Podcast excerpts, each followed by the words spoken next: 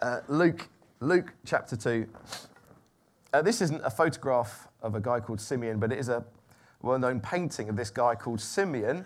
And we're just going to read this, this thing. This is the moment when Jesus was dedicated, when Jesus was taken into the temple. In the same way we've had these little children coming in, we just prayed for them. This is the moment when the same thing happened um, to Jesus. And it's uh, Luke chapter 2, verses 25. Now, there was a man in Jerusalem whose name was Simeon, this old man. And this man was righteous and devout, waiting for the consolation of Israel. It just means consolation of Israel means the time when Israel would be consoled, would be comforted, encouraged. And the Holy Spirit was upon him. And it had been revealed to him by the Holy Spirit that he would not see death before he'd seen the Lord's Christ, the Messiah. And he came in the Spirit into the temple.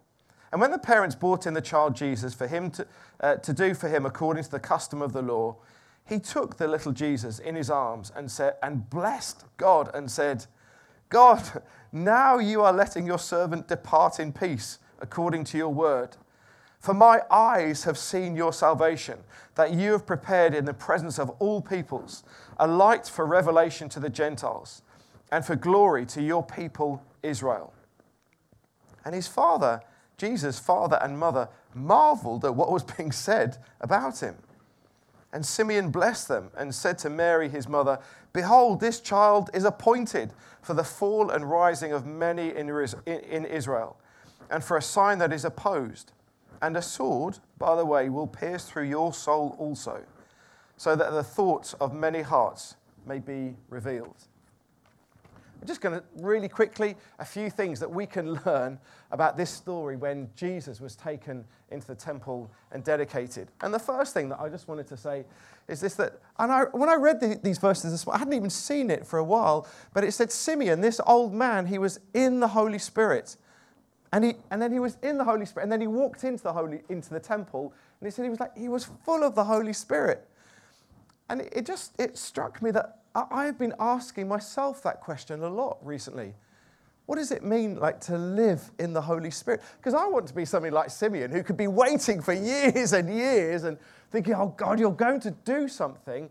And then suddenly you see this little baby and immediately you think, that's it. That's what I've been waiting for.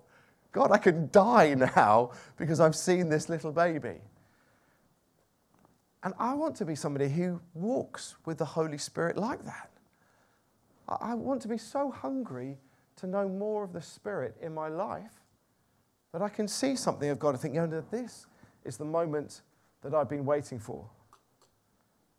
And when it, that, in the Bible it talks about the Holy Spirit, it talks about the Greek word is, I, I know no Greek. I do know a few Greek people, but I don't know very much Greek people. But I, the word Greek is paraclete, and it's, it means the Holy Spirit is this one who comes alongside, who acts as your advocate.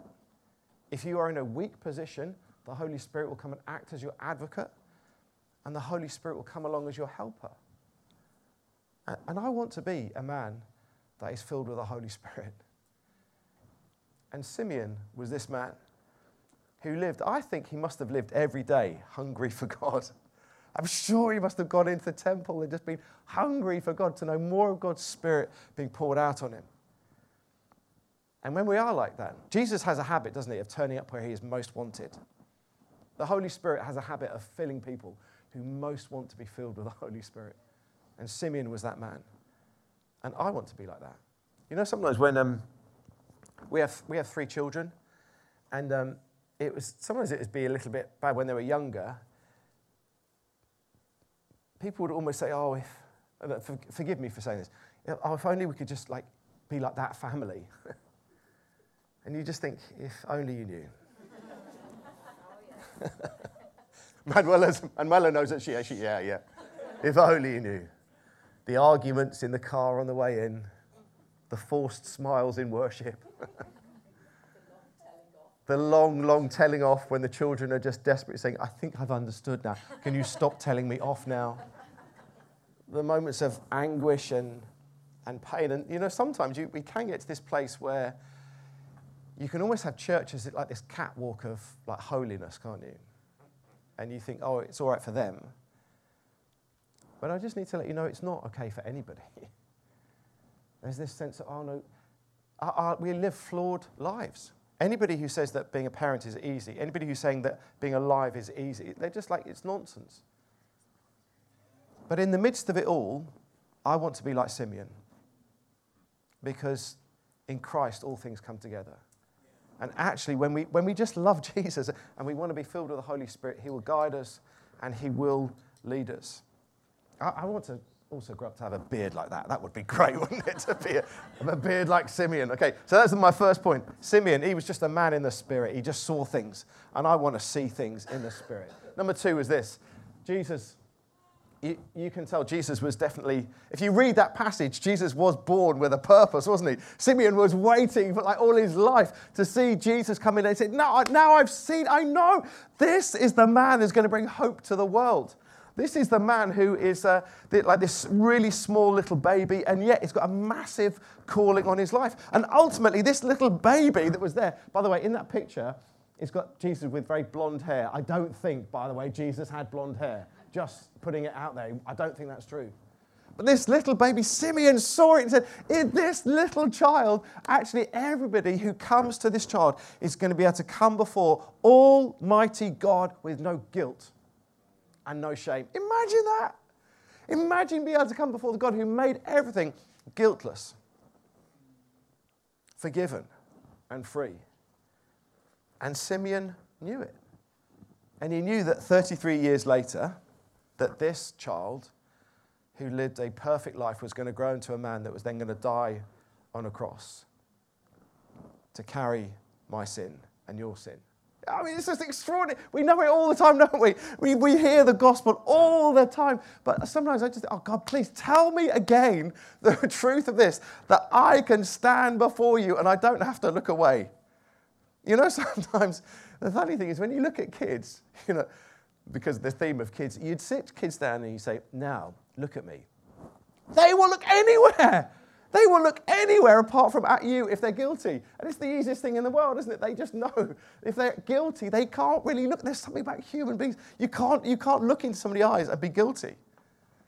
There will come this point, my dear friends, when you and I, we will look God in the eye and we will look back at him.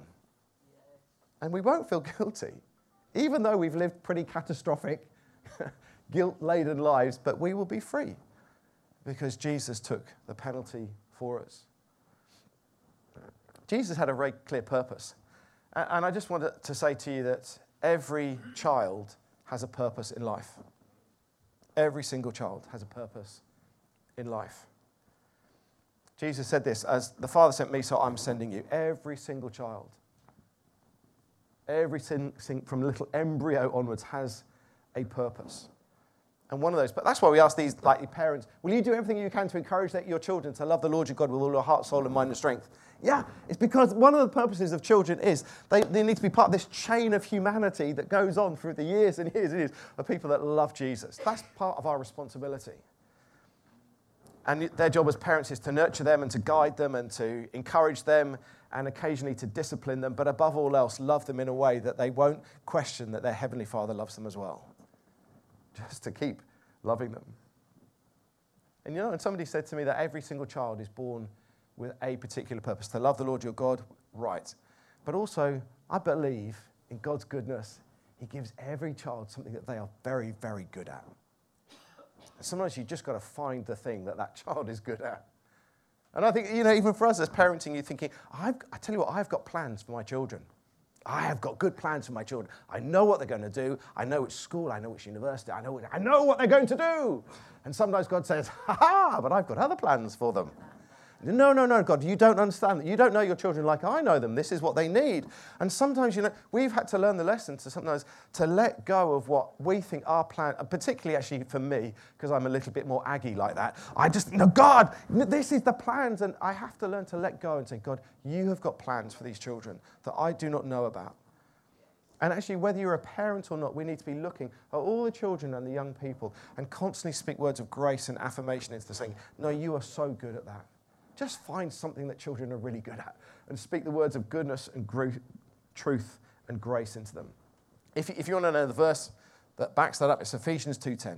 God's created us. For we're created in Christ Jesus to do good works which He's prepared in advance for us to do. Everybody's got that over their lives. Okay. The third thing that I just want to say uh, is this Mary, it says in the Bible that, that Mary and Joseph were speechless with surprise. it says they marveled about what was being, they marveled, they, they thought, well, this, we've got this little splodgy kid, and now this man Simeon, who's this old, like, hero of the faith, is coming speaking words of, of extraordinary grace into my child's life. In the message version of the Bible, it says, Jesus' father and mother were speechless and surprised at their words. I, I don't know why they were so surprised, but God, I think we just need to come back and say, no, God does have plans. And I think we want to be saying that I would like my children to use like our sense of devotion to God as a platform on which they spring forward. That my goal is that, that they would far exceed where we're at. My, my goal is that they would plant hundreds of churches across North London. You know, not just one or two, hundreds of the things. They would start gospel fires all over the place. That they would go into countries where they're like the gospel has never been preached before. Whereas we, have been a little bit too scared to do that. But we would be pushed no, say, come on, God is on you. God is on you. God has got extraordinary plans for your life. And then occasionally you think, how can, if you've seen children from the same family, how on earth, God, tell me how you can have some children out of the same mold and are so different. What's going on? Barking mad. I'll tell you one of the reasons why that happens is this because God's got an individual plan for each one of these children. And they're different. And they need to be molded and shaped differently. And we need to be the, the, the people of faith that will speak grace and kindness and encouragement and occasionally booting them on and say, Come on, God's got plans for your lives. Uh, the last one is this. Uh, number four is that just need to warn you that um, parenting will cause both pain and joy. and Jill said, Yeah, if you want to say about pain, yeah, you have to say there'll be joy as well. Okay. Um, can I just just put your hands up. Does anybody know who Austin McBroom and Catherine Paiz are? Okay. Just can you put the next slide on, Tim? Oh, there you go. Yeah. So this morning I Googled famous family Instagram influencers. Daisy, do you know them? Yeah, one person knows them. so this, this is what I just. Yeah, exactly. This is the quote that I found, I found of them. Uh, the one of the top Instagram influencer families. These guys are from California. They're an example of a happy family that goes crazy, makes fun, visits interesting places, and just shares the most important moments together. When we have each other, we have everything, writes Austin under one of, the under one of his posts. You know, sometimes I just think, if you could do the metaphorical, put that picture up, and I don't know this family, okay? I don't know this family. I, I, I, I need to be careful not to, like, to judge them in any way. But one thing I do, need, I do think we need to be so, so careful is looking at all these pictures of perfect families and thinking, oh, that's, it's just always going to be like that. And, the, and you can look on Instagram and you can see them all the time, and they will, they, will, they will never post things when things go badly wrong. They only post pictures when they're smiling or visiting the most amazing places with the most amazing backdrops, and everything is going absolutely perfectly for them. It's just not life and it's not real. And you look at it if you want to, but you have to know, you have to deconstruct it for what it really is. Sometimes it's a pernicious lie that just gets into our heads and makes us think we're rubbish. and I just, I want to urge us to be, to be careful looking at Instagram or looking around us and comparing ourselves to other people. Whereas, what happened when Jesus was taken, in fact, could we go, could we go on one? I, I can't bear to have that on the screen for too long. Okay? Let's go back to something that's a little bit more Bible based. You know what happened when, when Jesus, when Mary and Joseph took Jesus into the temple? And Simeon said this this, is the, this young little baby here is the hope of the world. but he will pierce your heart with pain. it's tricky. He says this that he will be misunderstood, contradicted, rejected, and it'll feel like you've been stabbed. But he said that because of that, though, that the deepest hearts of many will be revealed. The deepest thoughts of many will be revealed. And you know, I think sometimes we just need to recognize that there is, there is pain. You know, when in life is painful. Life is really painful. And we have to deal with the complexities of life. And sometimes we, we don't really understand it. There are certain situations that I do not understand why God allows certain things to happen. So I just, I, I do not know. we, we cannot really understand that. But the one thing that I do know is this that in those moments of acute pain, in the same way that Simeon spoke into Mary's life and said, This child is going to be the hope of all the world, and yet he's also, it's going to be painful, it's going to be a rocky journey. I do know that that came from a man who is deeply, deeply in the presence of Jesus. And that, my friends, is where I think we find meaning. In the complexity of life, I want to be the person that just drives myself into the presence of Jesus. You know, I, I am really, I have two, I don't know how many nieces I have. I have quite a few actually. But I have two of my nieces. They weren't brought up in a particularly Christian family. And, um, but they are so on fire for Jesus. So on fire for Jesus. The reason is, I, I'm pretty convinced is that their grandma just prayed consistently for them. My mum.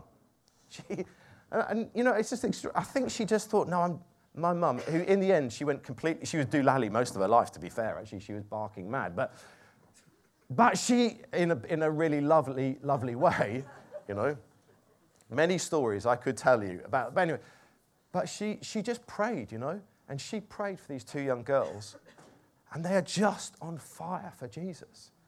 And sometimes when we think things don't work, aren't working out and pain crouches, you know, encroaches into our lives, I think the only thing that we can do is say, okay, I'm just going to come back. I'm going to turn it back to you, Jesus. Would you try and make sense of it?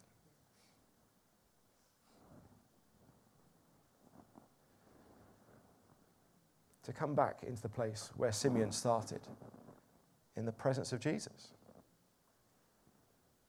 Because in the presence of Jesus, His grace washes over us. He doesn't always explain why, but He is the one who comforts. He is our advocate. He speaks up on behalf of those who are powerless. Having said that, you can't just talk about pain. But Jesus came to bring extraordinary joy to bring purpose and meaning. And in the same way, when we look around and we see some of these children, you know, when, when Josh was just sort of like running around and can we pick him up? No, no, he just wants to run. He thinks, yeah, come on, just do it, just run. Run with all your, here we go, run with all your heart, you know. But there is something about, and we need to be the people that, that see the joy in, in situations and see the joy in children and encourage them and know God is good. Uh, were, just last thing to, to finish with is this that occasionally people used to say to us, when we had like really little children, and they would say to us when they were six, they, and then one child was really naughty, they would say, I think you're going that way, well done. Slightly lost, it's fine. When a child was like really naughty at six, somebody would come to us occasionally and say, Oh, you wait till they're eight. That's awful. Or when they were one, they would say, Oh, you wait till they're two. That is really bad. Whatever age, whatever age, you know, you know they're 33 now. You wait till they're 35. Do you know what I, mean? I don't know. I don't know, whatever it is. But some people will just like prophesy sort of like pain and, and doom and it's all going to get well. And just think, no, I am not having it. I'm not having it. Enjoy every single moment. And when you see children running around like this little boy here, you think, no, enjoy it. No, God is good. God will bring extraordinary joy into our lives if we can be in His presence and just know that it won't be like an Instagram family. It won't be like that. There is the reality of life in our hearts. We need to keep praying for Lucy and Joshua and Elliot. It's funny this morning, just praying for children, also praying for people that you know. Actually, there's sometimes, even coming to a service like this is painful because you think, oh, I'd like children. Well, we'll just keep bringing it to God. Been praying for you this morning. I know some people in here, you think, oh, I'd love to have love to have children. And this morning, we're just going to keep praying. Just keep praying. God's heart over you, God's blessing over your life. Can I just ask you to stand with me?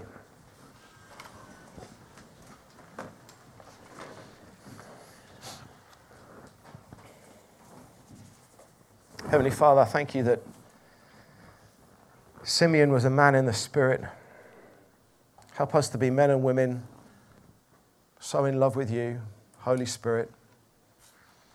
Pray, Lord, that we would always see your purpose for these, the, the, the lives of the children around us. I pray that every single one of us, Lord, would catch on to that sense of, no, this is what you've called me for. That we would be unashamed, that we would step into it. Lord, I pray that we wouldn't be surprised when you call us to do extraordinary, wonderful things. And we pray too, Lord, that we would be the men and women that are in your presence, in the joy and in the pain of life. Help us to be courageously worshipping of you, Lord. I, pray, Lord, that you would see phenomenal breakthrough in our lives when we recognize the reality of our situations and yet we still come into your presence. Father, thank you. Lord, we just we lift up Lucy and Joshua and Elliot. Thank you for these extraordinary little children. We pray, pray your, your guarding over them. We pray for their parents. We ask, O oh Lord, that today would be a significant day of, of filling them with your Holy Spirit. Father, we thank you. Jesus.